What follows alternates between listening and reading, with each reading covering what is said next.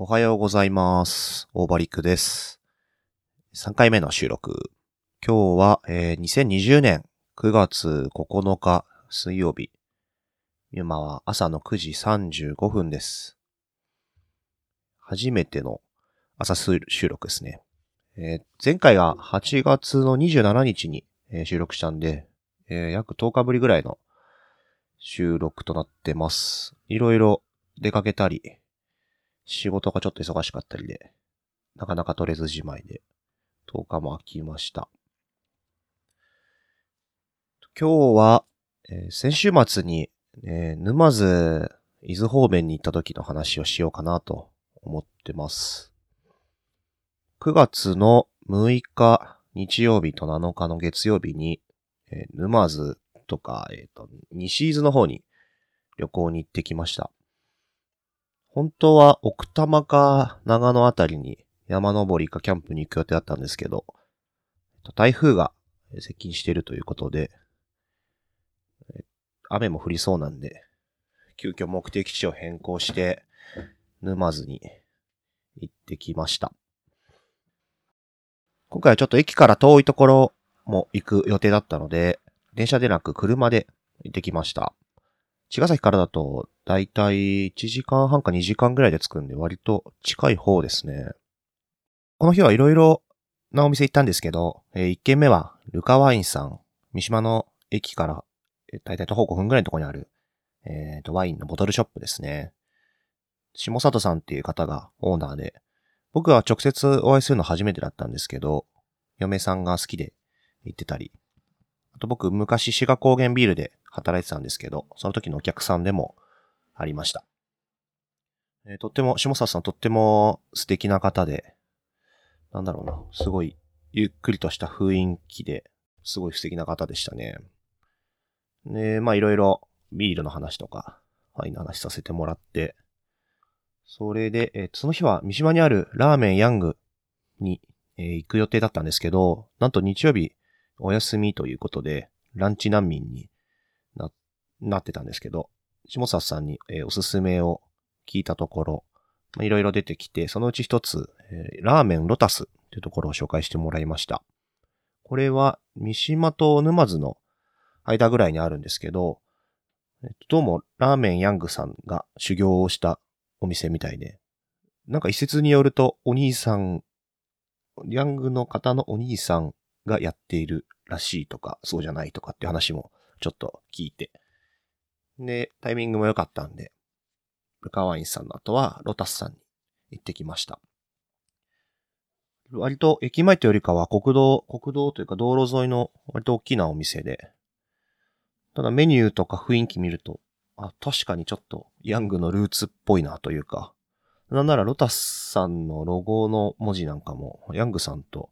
同じ方が書いてるんじゃないかなっていう雰囲気でしたね。割と店は大きめ、まあ中くらいから大きめぐらいかな、20人ぐらい入れるようなお店で、その日も3組ぐらい並んでて、僕らもだいたい15分ぐらい並んでから入りました。メニューもいろいろさっぱり系からちょっとこってり、二郎インスパイアっぽいのまであって、僕は豚そばちょっと二郎っぽいような感じのやつで、それを頼んだんですけど、やっぱりこう、全体的に品がいいというか、いわゆる本家二郎ほど、こう、暴力的じゃない味わいで、すごい美味しかったですね。で、つまみでパクチー餃子ってのを頼んだんですけど、水餃子にパクチーと、あと多分ナンプラーかながかかってて、ちょっとレモンも添えてあるような感じで、すごい美味しかったですね。なんかこう、ヤングの源流が見れたというか、すごい良かったです。で、その後は沼津方面までさらに車で行って、で、この日は、柳田さんっていう、イラストレーターなんですけど、この方も前職の時からつながりがあって、で、今沼津の隣の駅に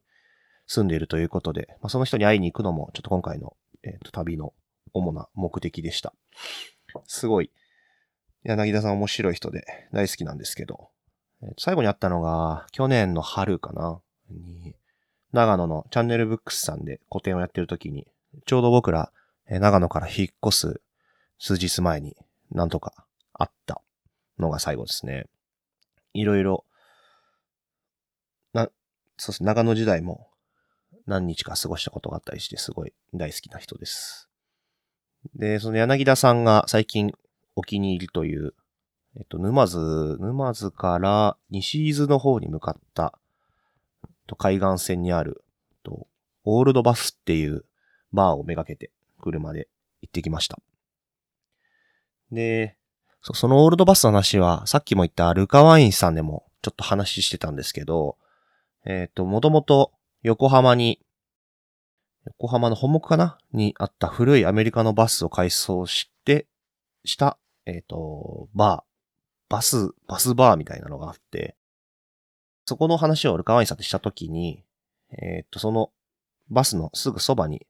みかん農園があって、すごいそこがいいとこだから、もしあれだったら紹介するんで行ってきなよと言ってくれて、で、ちょうど行けそうだったので、お邪魔してきました。久保田さんという方で、海沿いの割と崖というか、段々畑のようなとこにみかん畑を持ってて、で、初めましてなのにもかかわらず畑までご案内してくれてすごい優しい方だったんですけど、確かにみかん畑に、ちょっと車で坂を登ったようなとこにみかん畑があるんですけど、目の前が駿河湾で、奥に富士山が見えて、で、この日ちょっと天気悪かったんですけど、奇跡的にそのタイミングで晴れて、で、富士山がバッチリというか頭と裾野の方が見えたりとかして、でもすごいいい景色でしたね。あれを毎日見ながらやってると思うと結構いいなと。で、僕、みかんすごい好きなフルーツなんですけど、みかん畑行ったのは実は初めてで、で、特にそこは割と斜面に段々畑みたいな感じになってるんで、結構作業するの大変そうだなぁとも思いつつ、いろんな品種のみかんが植わってて、で、それは収穫時期をずらして、なるべく出荷時期を長くするための工夫だったりするようで、あとは JA との兼ね合いというか、その時の流行り果物というか流行り品種みたいなのもあったりするようで、いろいろとちょっと細かく説明してもらいました。で、やっぱり農業というか農の現場に立つと本当に農業って大変だよなっていうのを実感するというか、みかん畑も日が強すぎると日焼けをしちゃうそうで、見た目的にも良くないし、味もちょっとその日が当たった部分だけ抜けちゃうようなんですけど、そうなると製品として出荷できなかったり、またそれならないために一つ一つ袋をかぶせて日焼け防止みたいなことをしたりと。ね、みかんなんて結構な数が気になるんで、割と途方もない作業だなとか、すごい思いましたね。で、黒い点々が出ちゃうと、やっぱ見た目で弾かれちゃったり、それは中身はいいのに製品にならないとかっていうこともあったりして、なんか本当に食卓に届く農作物とかのありがたさを感じというか、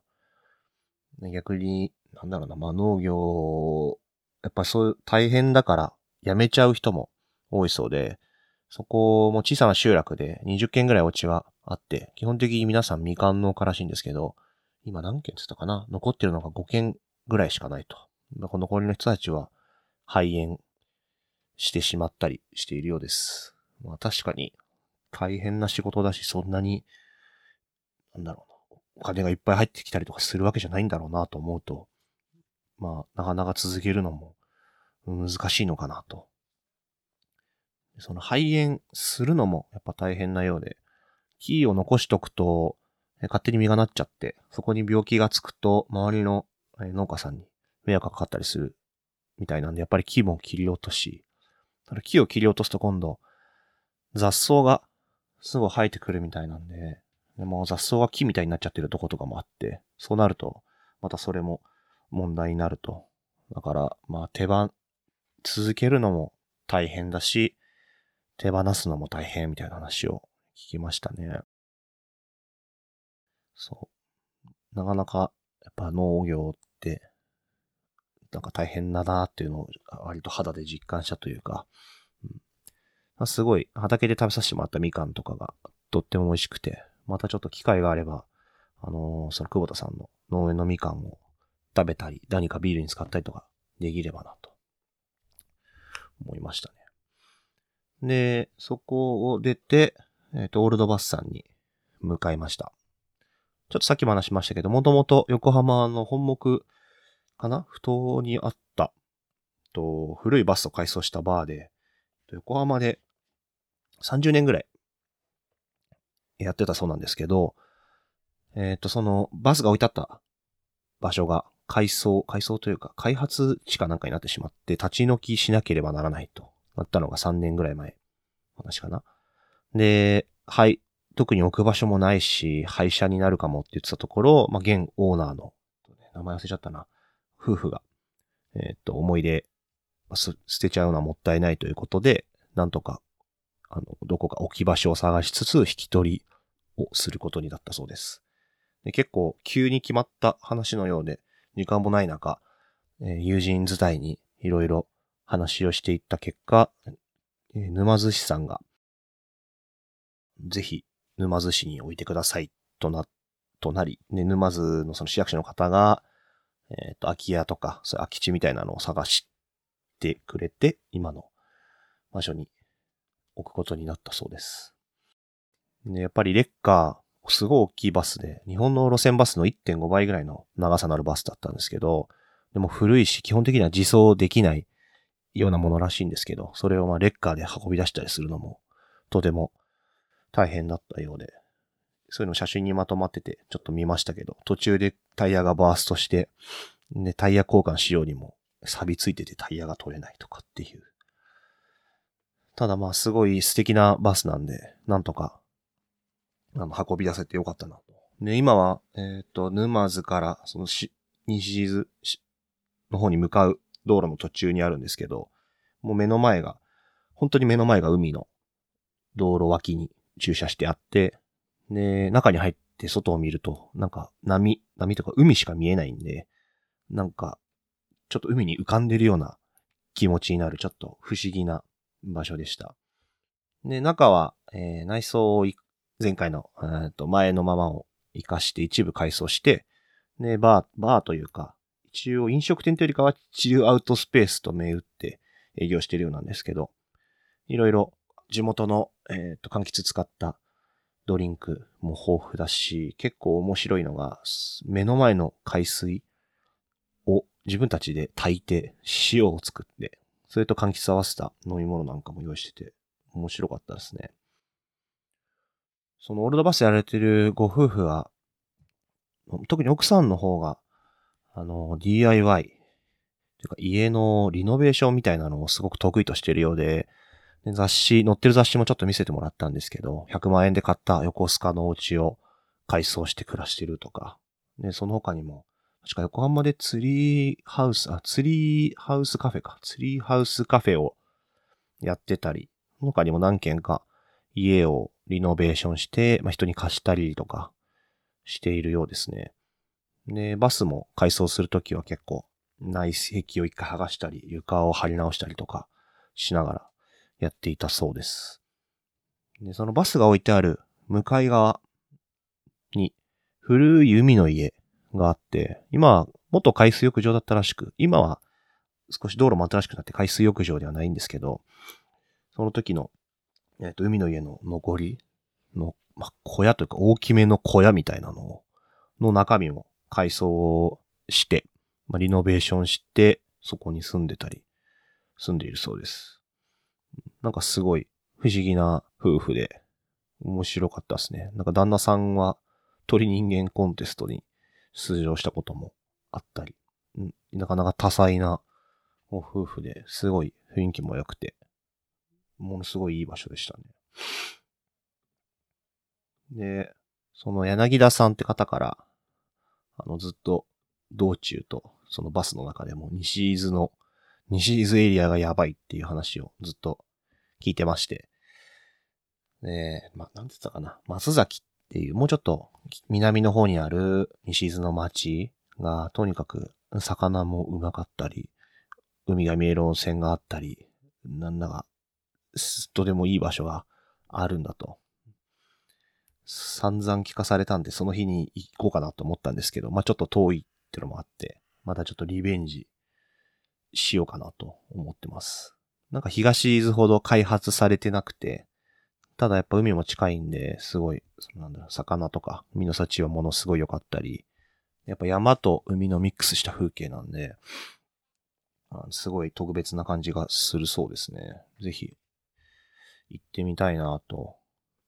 長野にいた時は、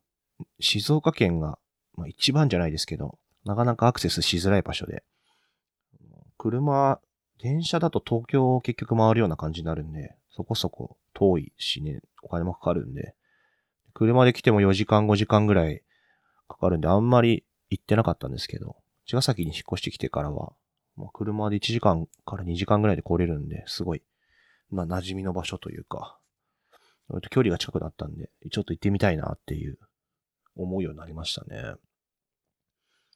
この日もオールドバスからの眺め、やっぱなんか駿河湾らしいというか、茅ヶ崎とかの海とはちょっと違った、波もなく穏やかな雰囲気で、またちょっと違う良さがあるなと思って、すごくいい感じでしたね。で、夜は沼津駅周辺に宿泊する予定だったんで、沼津駅まで戻り、やっぱ沼津来たんで、魚食べたいよね、と。この日、日曜日だったんで、居酒屋さんがほとんど休みで、結構、げんなりしてたというか、お店見つかるかなって感じだったんですけど、偶然入った、だるま屋っていう居酒屋がすごく良くて、お刺身も種類があるし、つまみも豊富で、なんか沼津に来たなって感じで。で、その日も、刺身中心にいろいろ食べて、久しぶりの柳田さんとの話も盛り上がり。で、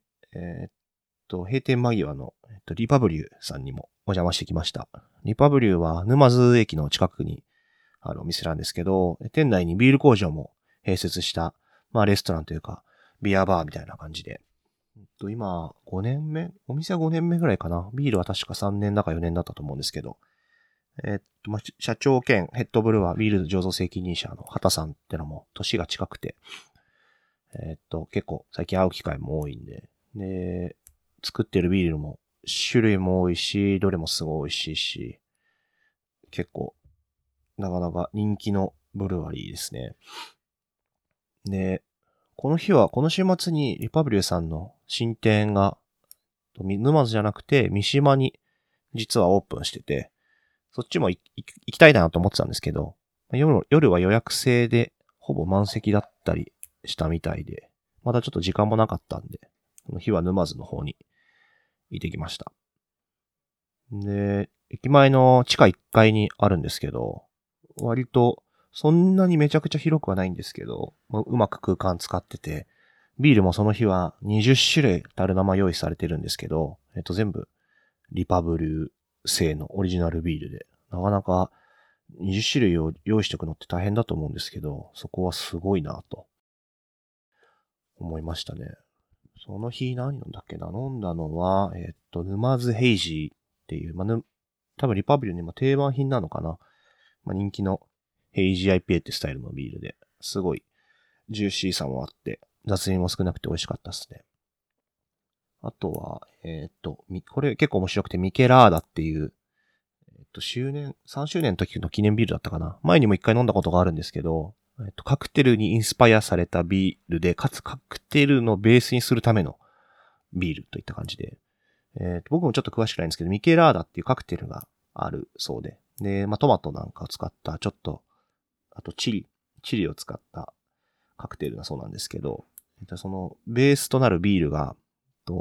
少し酸味があるビールで、で、チリパウダーを使ったピリ辛で酸味のあるビールなんですけど、あくまでトマトジュースをそこに入れることを想定した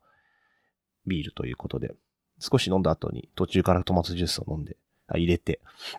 飲んでみました。で、トマトジュースを入れた時にバランスが良くなるように、ビール単体で飲むと結構酸味が強かったり、ちょっと辛みが強かったりするんですけど、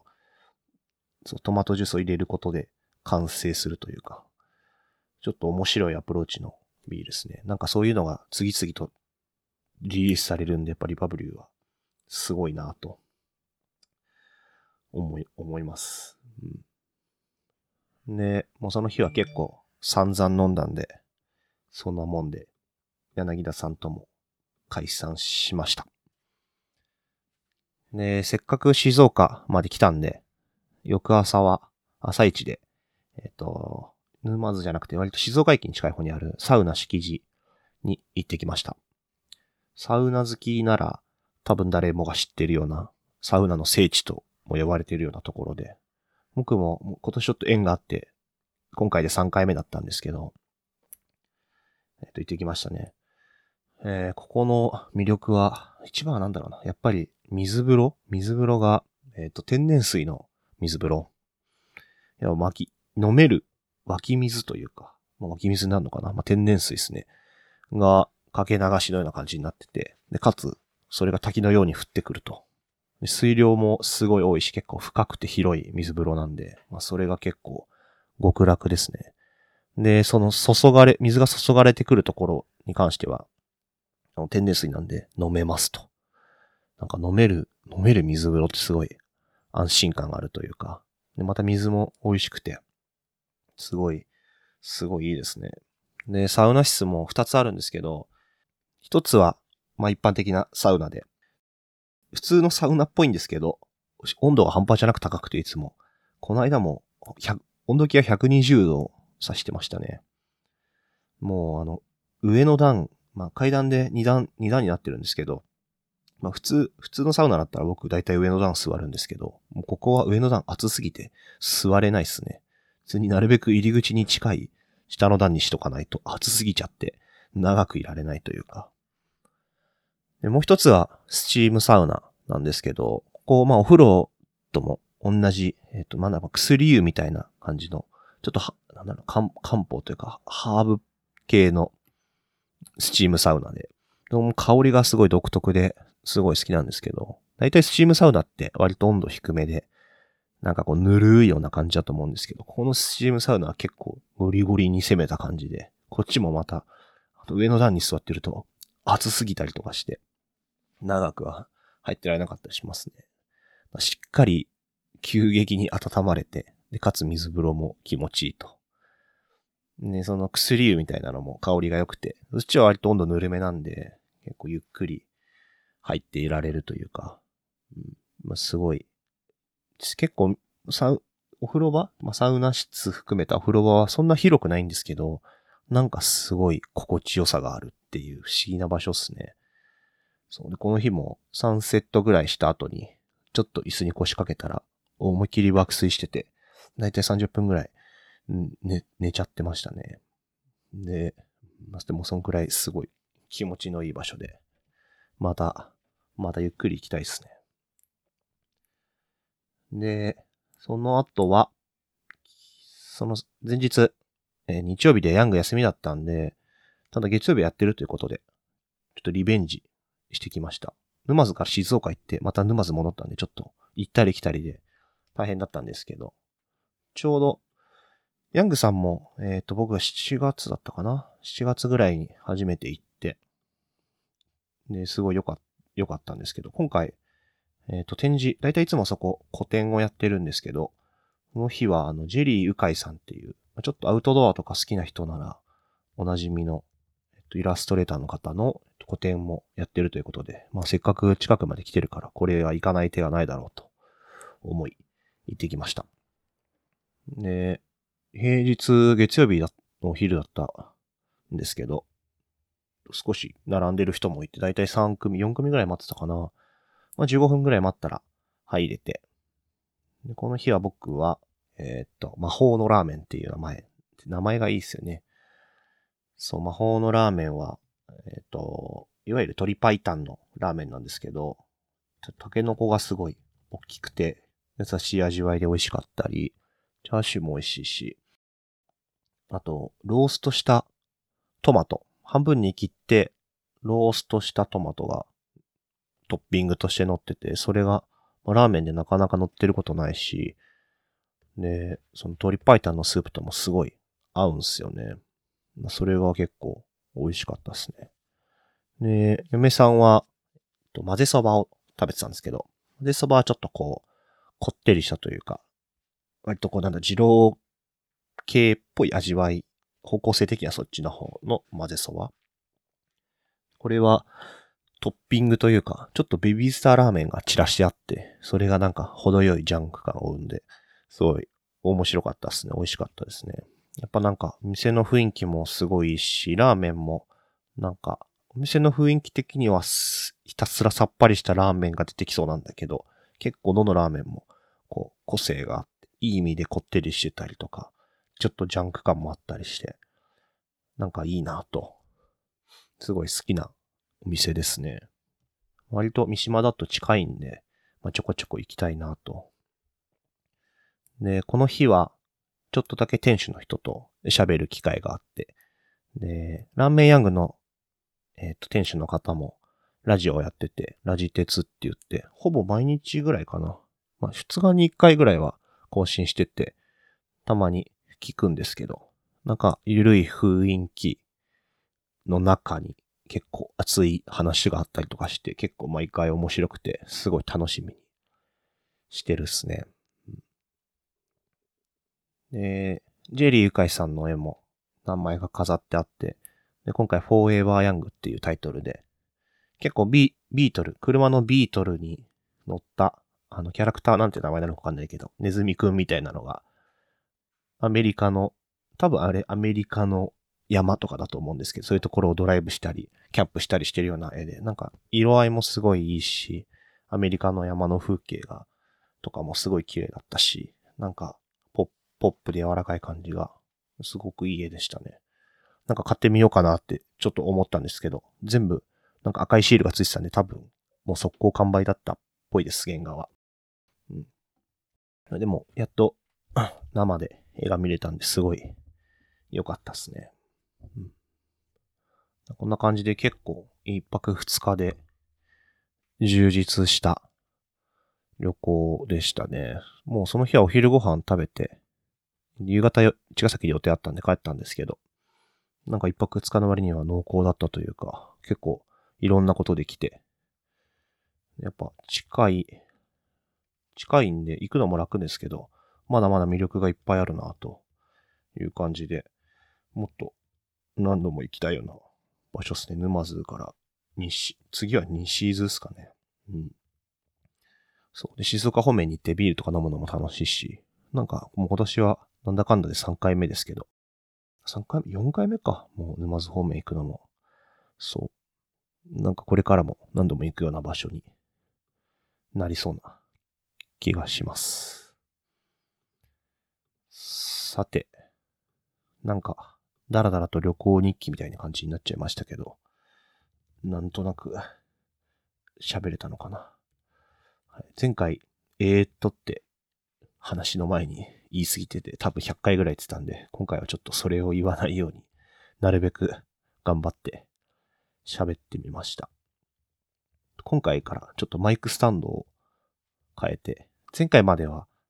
カメラの三脚みたいなののちっちゃいの、これマイクについてたやつなんですけど、をテーブルの上に置いて撮ってたんですけど、ちょっと位置が低めで前かがみになって撮ってたんで話しづらかったんですけど、今回はここなんていうのかな、アームよくスタンドライトとかがあるような、こう、やつで、を使ってみてます。なんで、ちょっと上からマイクが自分に向かってきてるみたいな感じなんで、割とポジション的には楽っすね。うん。まあなんか初めて朝撮りましたけど、どうだろう、なんかお酒飲んでた方が、もうちょっとベラベラ喋れる気がしてきました。まあいろいろ探りながら、やれればなと。いろいろ話す話題も溜まってきちゃってるんで、もうちょっとペース上げて収録できればなと思っております。今日はこの後仕事なんですけど、埼玉の小江戸ビールさんにちょっと見学と、ちょっとビールの分析みたいなことをお願いしに行ってきます。で、小江戸は川越の近くにあるんで、そこまで行くと、麦雑穀工房さん、小川町の麦雑穀工房さんも近いんで、帰りに寄り道してくる予定です。さて、じゃあまあその時の話も、今日の話もまた